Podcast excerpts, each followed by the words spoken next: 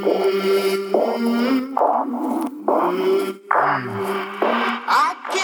do I know what I think until I see what I say?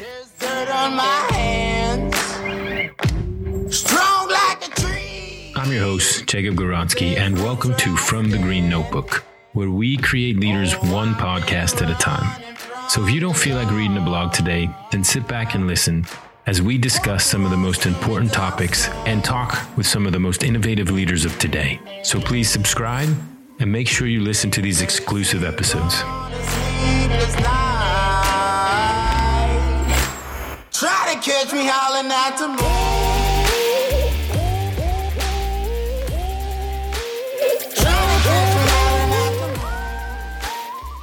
Today's episode is sponsored by Emblem Athletic, the best option out there for keeping your unit looking amazing with custom shirts, hoodies, and other gear. They're a veteran owned business that specializes in making it easy for you. And if you've ever ordered unit gear, you know how difficult it can be. Emblem knows you have better things to do than design gear, collect money, and worst of all, sort through a bunch of shirts. Emblem takes care of everything, including, get this, free shipping worldwide. When it comes to something like a deployment shirt, you know you're going to have this for the rest of your life. So trust Emblem to deliver the best, guaranteed. Visit www.emblemathletic.com to get started with a free online store today. So today is the second episode of our two-part series with Adam Robinson. First episode, Adam covered a lot of things from leadership styles, how to deal with depression, and shared some of his own personal battles as well. Adam continues the conversation in this episode and goes into some detail on what leadership means to him and how all of us can continue to improve ourselves while helping others at the same time. So we're just going to jump right in where we left off. Thank you again for joining us. Thank you again for listening and hope you enjoy the rest of the conversation. Thought it was a really great advice when you talked to your uh, female that you said go out, call one of those individuals that and Yes. that are in trouble. I think it was Robbins, and I'm sure you'll correct me if I'm wrong, but he made a quote of something along the lines that depression is just uh, an over obsession on yourself. I think that's a little unfair. You know, it's really unfair because it doesn't help the person escape it. It's almost like, oh, thanks a lot, but it doesn't help you get out of it. And so you want to direct people to do things that will change their state of mind. Here's another thing that's worth knowing about the Benjamin Franklin effect. So, Benjamin Franklin, in his autobiography, he wrote about, uh, I forget the dude's name, but he needed one particular guy's support on a political bill. Only problem was this guy hated Franklin. he was like his worst enemy. And Franklin hated him, but he desperately needed this guy's support. So, how do you get your enemy to help you? So, Franklin writes him a letter one day on, uh, you know, a fancy stationery, you know, a little calling card, and has it delivered. He said, Dear so and so, it is well known throughout the colonies and even Europe that yours is one of the finest libraries in the world. And I wondered if you could set aside our political differences this one time and lend me a volume of Aristotle's whatever, Nicomachean Ethics. And so the guy says, Okay, well, you know, screw you, Franklin, but okay, I'll lend you the book. And the thing is, you don't lend books to people you don't like. You only lend books to your friends. And so what Franklin got him to do unwittingly was to get the guy to act like a friend. A few months later, they became best friends, both of them, and remained so till the end of their, their, their days. I've had a debate with one of my coworkers, and I'll ask you the question Are all acts of kindness and giving self serving? And I ask because you said you are an incredible gift giver, but you're also selfish because you give gifts for your own Well, pleasure. It, I get pleasure out of it, but there's no, I don't have any problem with that. You know, if I cure cancer and I have a blast doing it, does that make it any less a boon for mankind? I don't think so. And from your perspective, really, I delight others because it delights me to do so. So then it's not do so Out of important. a sense of obligation. I do so because it, I can't imagine having more fun. So I don't need to enter that debate. Is Adams helping that person a selfless act? What difference does it make? The person has been helped, and I had a great time. I think that's a great answer, actually. Uh, that could also end the debate. Uh, you can't, there's no response to that. So Yeah. I mean, what's the big deal? So I have pleasure out of helping people. It's sort of a, a chicken egg thing in the sense that I do it. I know it's going to give me pleasure, but I also, it's a sincere wanting to create fun and delight for the other person. I, I don't, it's not a transactional thing like I'll feel better if I do this. Joe brought up Stoicism. I'll be honest, I consider you a modern day Stoic. And I know that you, in one of your, I think it was your Tim Ferriss podcast, you said that there's something missing in Stoicism. So, Stoicism, by the way, a brilliant philosophy. And what I meant by it is just it's created to protect the heart, right? Don't get attached to things. Really, a lot of it is that. Don't get attached to things, right? Don't get attached to things you can't control, people you can't control, or, or anything. And a lot of it is that, which is actually kind of a Buddhist philosophy, right? Non attachment. And where I, I have a little fault with it is it's not fun. I'll create fun for someone and I'll be attached to it in the moment that I'm experiencing it. And when it's over, I'll let it go. If you look at pictures of Buddha, he's almost always smiling. Got a big, jolly, fat belly. Why? Because he has a great time. He's not on any the 300 diet. he's just having a good time. And I would say that that there's an enlightened, playful stoicism I think it's possible to be fully engaged, have your emotions engaged, but not to be attached to things. So it's the same thing. It's just a little more, it just injects a little joy into it. So that's a good point. Like you, you raise a good point. You've been around some of, uh, I would consider great leaders, uh, modern day leaders. What are some qualities, some top qualities that you've seen in great leaders, or top qualities in leaders that you've looked up to throughout time, not just sure. people you've known personally? I think a, a big part of it is a dedication to to a larger mission. It's not like a leader thinks of himself as a leader. He just is, just embodies the leadership. Probably a lot of leaders would be embarrassed if I said, You're a leader. You know, they might almost be embarrassed, like, oh, Well, okay, but I'm not really. I'm just being myself. The best leaders lead by example, like Stephen Jobs sweeping up. Now, there are a lot of qualities he had I wouldn't emulate. Screaming at people who couldn't meet his level of, of expectations. But he was a tortured soul. I mean, in a sense, the way to think about it is he was screaming at himself as well. I think you, you embody it. And there's also, I think, a teaching element. A great leader empowers his or her followers, really empowers them. There's a great quote Queen Victoria was asked about Benjamin Disraeli and William Gladstone. They're both uh, 19th century, they're both statesmen, and they're both brilliant. And so Queen Victoria, I don't know, it's like in 1890, she said, When I talk to William Gladstone, I feel he is the most intelligent man in England. And when I talk to Benjamin Disraeli, I feel that I am the most intelligent person in England. Who do you think she loved? There's a self effacing quality to leaders. You know, there's that French phrase, noblesse oblige.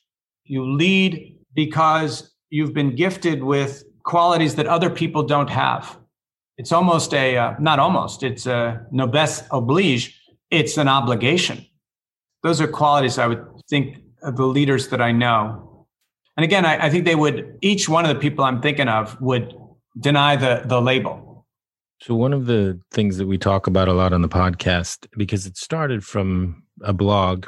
Joe mm. started this, you know, about 8 years ago with a mm. blog and a reading list. So we talk a lot about books. We've had some authors on the show. It seems that a lot of the people that I look up to or that I see, they admittedly read like crazy. So I'm just curious of your thoughts. How important is reading, reading, in somebody's development? Yes. That's a really good question. I don't read very much. I really don't. It would astonish people how little I read. I'm more a forager of ideas.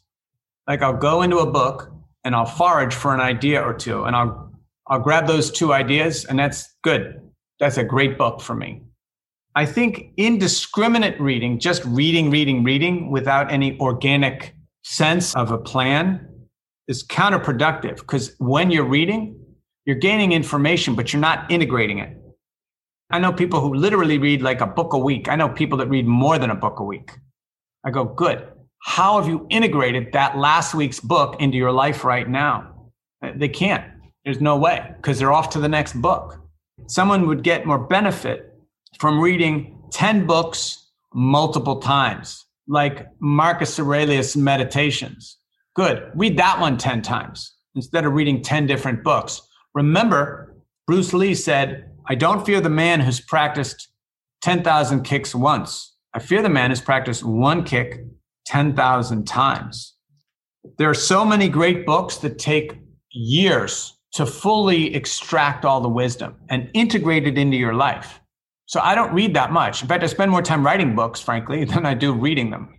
I scan for ideas.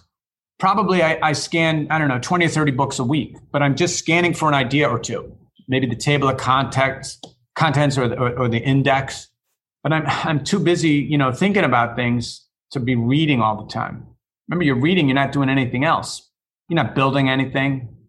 Now, Buffett and Munger read a ton, but they're also foraging for ideas, investment ideas.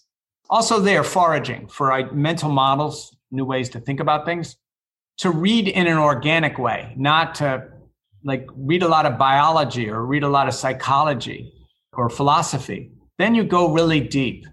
Waitzkin has talked about this, and, and many people is you really want to go deep into something, not just a superficial understanding, which is what people get, right? They read a book once, they go, oh, great, I, I understand that. No, you don't. And the fact that you think you do is a problem. I think it was Einstein that said if you can't explain a problem in very simplistic terms, then you don't understand that problem. My father said that to me. I must have been about seven years old. He said, if you can't explain it simply, you don't understand it.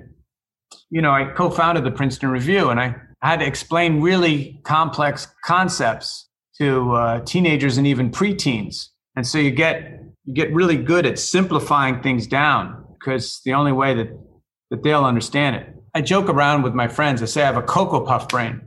I really I can't keep too much in my head at one time, so I, I, I'm forced to simplify. Yeah, you, you talked about uh, you talked you spent a lot of time writing books, and I remember when we talked last year, uh, you said that Tim Ferriss gave you some advice uh, when you were writing uh, your last book mm-hmm. on the audience. Could you talk about that a little bit? Sure. So last December, so December 20, 2018, like a year and a half ago, almost two years ago, day after Christmas, Buffett uh, endorsed my book, How Not to Be Stupid. Tim read it and he offered some really good. He said, Oh, this is really great, Adam, but could you shorten some of the examples and provide more non obvious advice? You know, the thing about wisdom, I, I, sat with that comment for a couple of weeks and I had an epiphany. The thing about wisdom is that it's always really simple. And so everyone goes, But I know that already because they've heard it before, but they actually don't know it. They don't know it at all. I'll give you a perfect example. Warren Buffett, I don't know, IQ 180, 190, something like that, and one of the best human beings on the planet. You can't believe what a good soul he is. And obviously, the greatest investor of all time. And he summarized everything he knew about investing in two rules. Those of you who don't know the rules and you're listening, just remember it's Buffett summarizing a lifetime of wisdom. Buffett's advice to you, Jacob, and you, Joe, you want to get as rich as I am. Rule number one never lose money. Rule number two, never forget rule number one. And the thing is, people hear that they go, oh, okay, thanks so much, Warren, but how do I make it? And he would say, I just told you how. But people don't, because it's actually to not lose money forces you to do dozens of other things. It's not just don't lose money and that's it. No, if you're not going to lose money, you have to do a bunch of other things. And those other things guarantee that you make money. Here's how to become world boxing champ. Want to hear? Great. Never get hit in the face. Just don't get hit in the face and you'll become world champ. And if you watch old film clips of, of Muhammad Ali, his face moves around faster than like you can't believe. At one point, when he was first starting, he literally thought, this is his words, not mine. He thought he was the prettiest man in the world. Not the most handsome, he thought he was the prettiest. And he was terrified that people would hit him in the face because it was the prettiest face in the world. And the thing is, if no one can hit you in the face, nobody can knock you out. And if no one can knock you out, they're going to get real tired trying to do so. And then it's pretty easy to knock them out. A lot of wisdom, even, you know, love thy neighbor as thyself.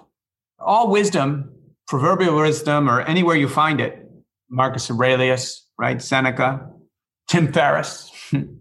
uh, any wisdom is pretty damn simple. And people go, but I, I know that already. But you don't really. You don't, or you wouldn't be saying that. It reminds me of a PowerPoint presentation I saw once. Uh, it was a YouTube video, and there was a gentleman, and he broke it down so simply. He said, Do you have a problem? And it said, No, then why worry? And he said, Yes. Can you do anything about it? Yes. Then why worry? No. Then why worry? You know, and it was just the, the most simplistic breakdown of, of how uh, your brain really starts overthinking and especially when it comes to fear and worry and how irrational it is. Because if you can do something about it then do it. And if you can't then don't waste your time worrying. But we we talked about that earlier. Remember i said if you have any negative emotion your attention is misplaced.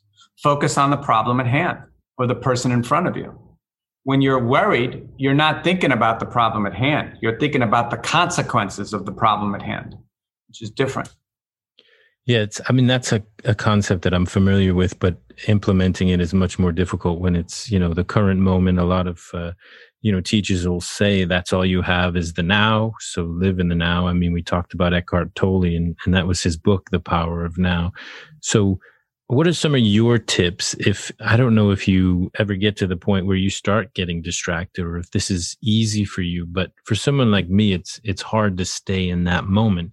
Practice it you use the distraction itself as a reminder to get back to the task at hand. The distraction becomes a reminder like, oh yeah, that's right. I'm supposed to be writing this, you know, this this op-ed or whatever it is, or I'm supposed to be handing in a report tomorrow, or I'm in front of my wife or whatever it is, the person in front of you or the task at hand.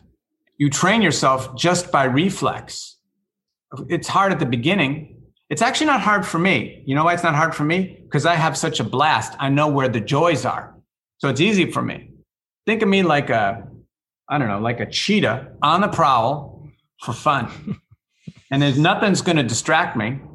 I'm just looking for fun and delight. I mean, I know you said you you have fun in in every moment, but are there specific things like that you go out and and purposely do just uh, for fun?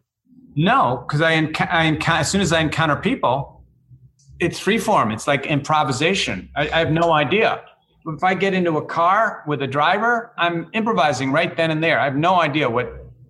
I mean, sometimes I'll you know want to listen to music or zone out or something. But by and large, if someone's in my like a six foot radius of me, I'm interacting with them. Otherwise, why would I be in public? May as well be at home, working on something.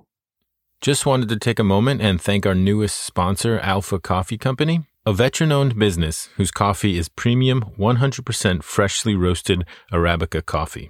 Since their founding, Alpha Coffee has donated over 18,500 bags of coffee to deployed troops. They also offer 10% military discounts and 10% discounts for subscriptions. So purchase their coffee today from their online store or via Amazon Prime. One more question here well, maybe not one more question, but I have another question. Uh, we talk a lot on the podcast about Simon Sinek and his approach start with mm-hmm. why. Mm-hmm. And one of the questions we like to ask all our guests is what's your why? My why to what? To anything. It could be your I mean if you want to talk about uh, getting up in the morning or or Okay. I mean just your why to to yeah. to life. So I have this little uh this little uh, necklace with a with a chain and a, like a block of metal, like a cell, and that's my reminder of the human condition. Everyone's enslaved. Everyone's in a cell that they've created, or a cell that they've unwittingly just adopted, right? A script from their parents or some institution or society. So my why is setting people free, which is to say, I'm not actually setting them free. I'm showing them the fun that can be had outside the cell. It's up to them so they can stay in their cell. Some people choose to. They're scared. They can't look, let go of the anger. And again, it's it's not easy. I know I know it's not easy. So baby steps, especially you know if you're suffering from depression or anxiety or people who are really introverted or shy. But remember, if you're really shy and afraid to talk to people, your focus is on yourself, not them. And if you are really ruthless about focusing on the other person, you can't be shy. You're not even aware of yourself. There's no little space for self consciousness to get in because you're, you're totally focused on the other person. And the other person knows that. My God, I am the center of that person's universe. Just like when Benjamin Disraeli spoke with Queen Victoria, she thought she was the smartest person in England, even though Benjamin Disraeli probably was at the time. But he made her feel that way. She was the center of his attention. And that's another thing leaders can do. Whoever you're with, give that person your total attention. There should be no cell phone out, no nothing. By the way, if you're taking notes on a meeting, don't do it on a cell phone. It's got to be a pad, like a little black book and a pen. Cell phone, people are going to wonder, you know, are you texting somebody or it's, it's actually very rude. Or a green notebook. Green notebook, yes. I don't know why I said black. It's okay. Green is the best notebook. you know, one other point you brought up earlier, I, I, I really like that about setting people free, obviously, proverbially, not physically, but I think that's a great task. And I think eh, there's a lot of people out there. And I'll admit that I'd only been introduced to you, Adam, couple months ago and each time that I've I've listened to you talk and each time that I've watched your your interviews given or taken I, become more fascinated with your your thought process and with you as a person. So I really appreciate you taking the time and and sitting with us and talking and, and sharing some of your thoughts. Well, well thank you so much guys. And you know again if you listen to all my interviews you find out Adam's got like five ideas like he just keeps coming back to the same five ideas, right? And then I create permutations of those ideas, but basically the same five ideas, five, ten ideas. They're not a whole lot of secrets to life. Ray Dalio is a very smart guy, but to publish a book that's like 600 pages full of principles, I'd be lost at the end of page one. I'd give up. I'd say, well, thank you very much. And I'd toss the book aside. Really, Cocoa Puff brain here. I, I can't look at 600 pages. But if you give me a, a rule or two, I can, like a hammer, I can work that to death. Think about like the Karate Kid. Remember the Karate Kid? He had wax on, wax off, and sand the floor, and that little crane kicky move. And those four moves, that's all he had. He became California State junior karate champion with four moves. You don't need much. You need a hammer and then work it. Hopefully, Joe and I have found our nail in this podcast because I know we really enjoy sitting down and, and just having these conversations. And I, have learned so much in the uh, in the last hour and a half that we, we've sat here and talked to you. And I got that image now of of uh, Bruce Lee's single move ten thousand times. You know, like his one inch punch. That's all you need. in front of him, he's gonna one inch. You get within one inch of him, you're you're screwed. Game over lights out. By the way, if you've ever seen, have you ever seen videos of Bruce Lee in real time? Even when they slow it down 10x, it's still, you can't follow the moves. Arguably the fastest human being of all time, arguably. And that was his hammer, speed. He wasn't that strong. I mean, he was, but he was five seven and weighed 130 pounds.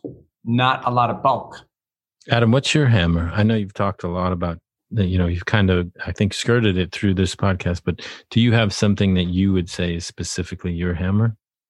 I'd say my hammer is things that don't make sense. I'm always i'm relentless when i when i find something that doesn't make sense and wanting to get to the bottom of it because i know no one pays attention to things that don't make sense.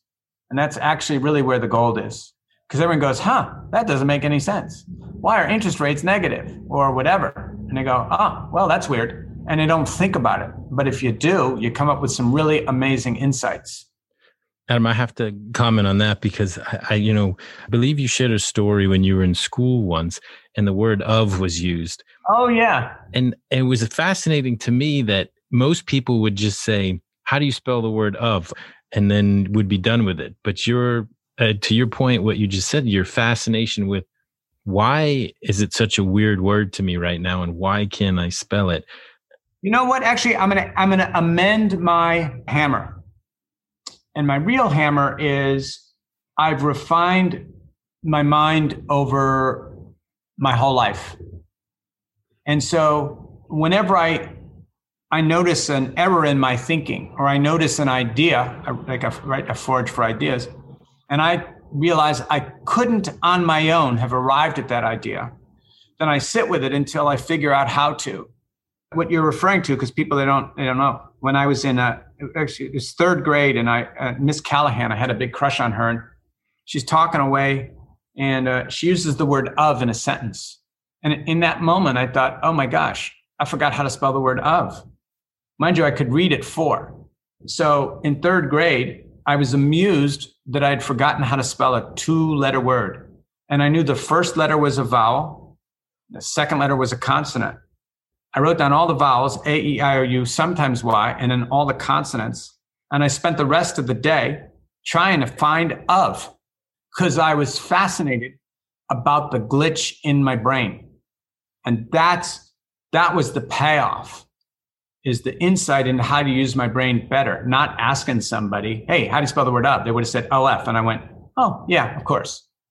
But I spent an entire day and actually couldn't find it because it's not spelled phonetically.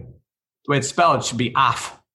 You know, I guess the you know takeaway also for leaders is find out what your hammer is and really develop it. Make a practice of it. Get better and better at doing what you do. That's a good one. Right? You need metrics for that. For example, how does a doctor know whether a doctor this year is a better doctor than he was last year? There's actually no way for them to know. They don't even have metrics. Whereas, say, a trader could say, Oh, I made more money this year. In fact, the market was down and I made money. So I, I did even better than the market.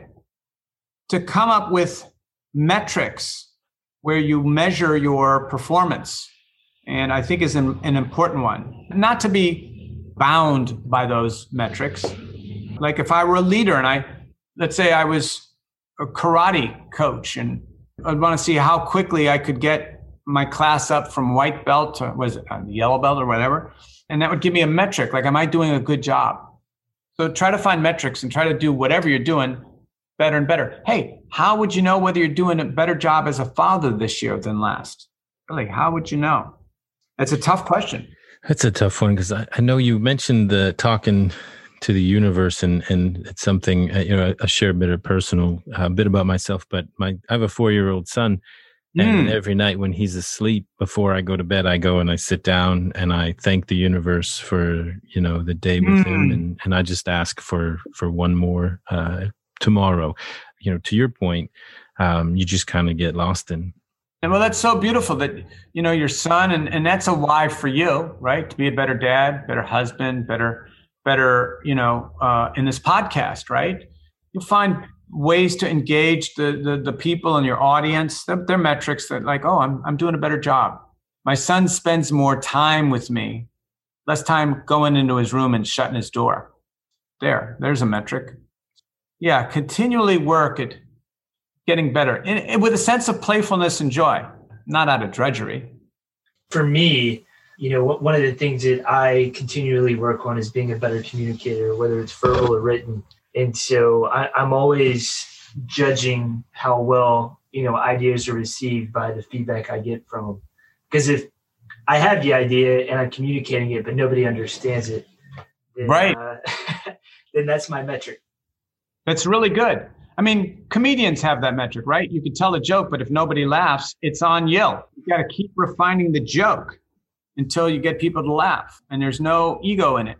And I, by the way, Joe, I did the same thing in the Princeton Review. I would, I would literally try an explanation, say of the Pythagorean theorem or whatever. I might go through dozens of iterations in a week with dozens of different kids to find the explanation that worked the best. And once I found it, great, it went into the manual. So I would say that's also true for leaders. Adopt an experimental attitude towards everything.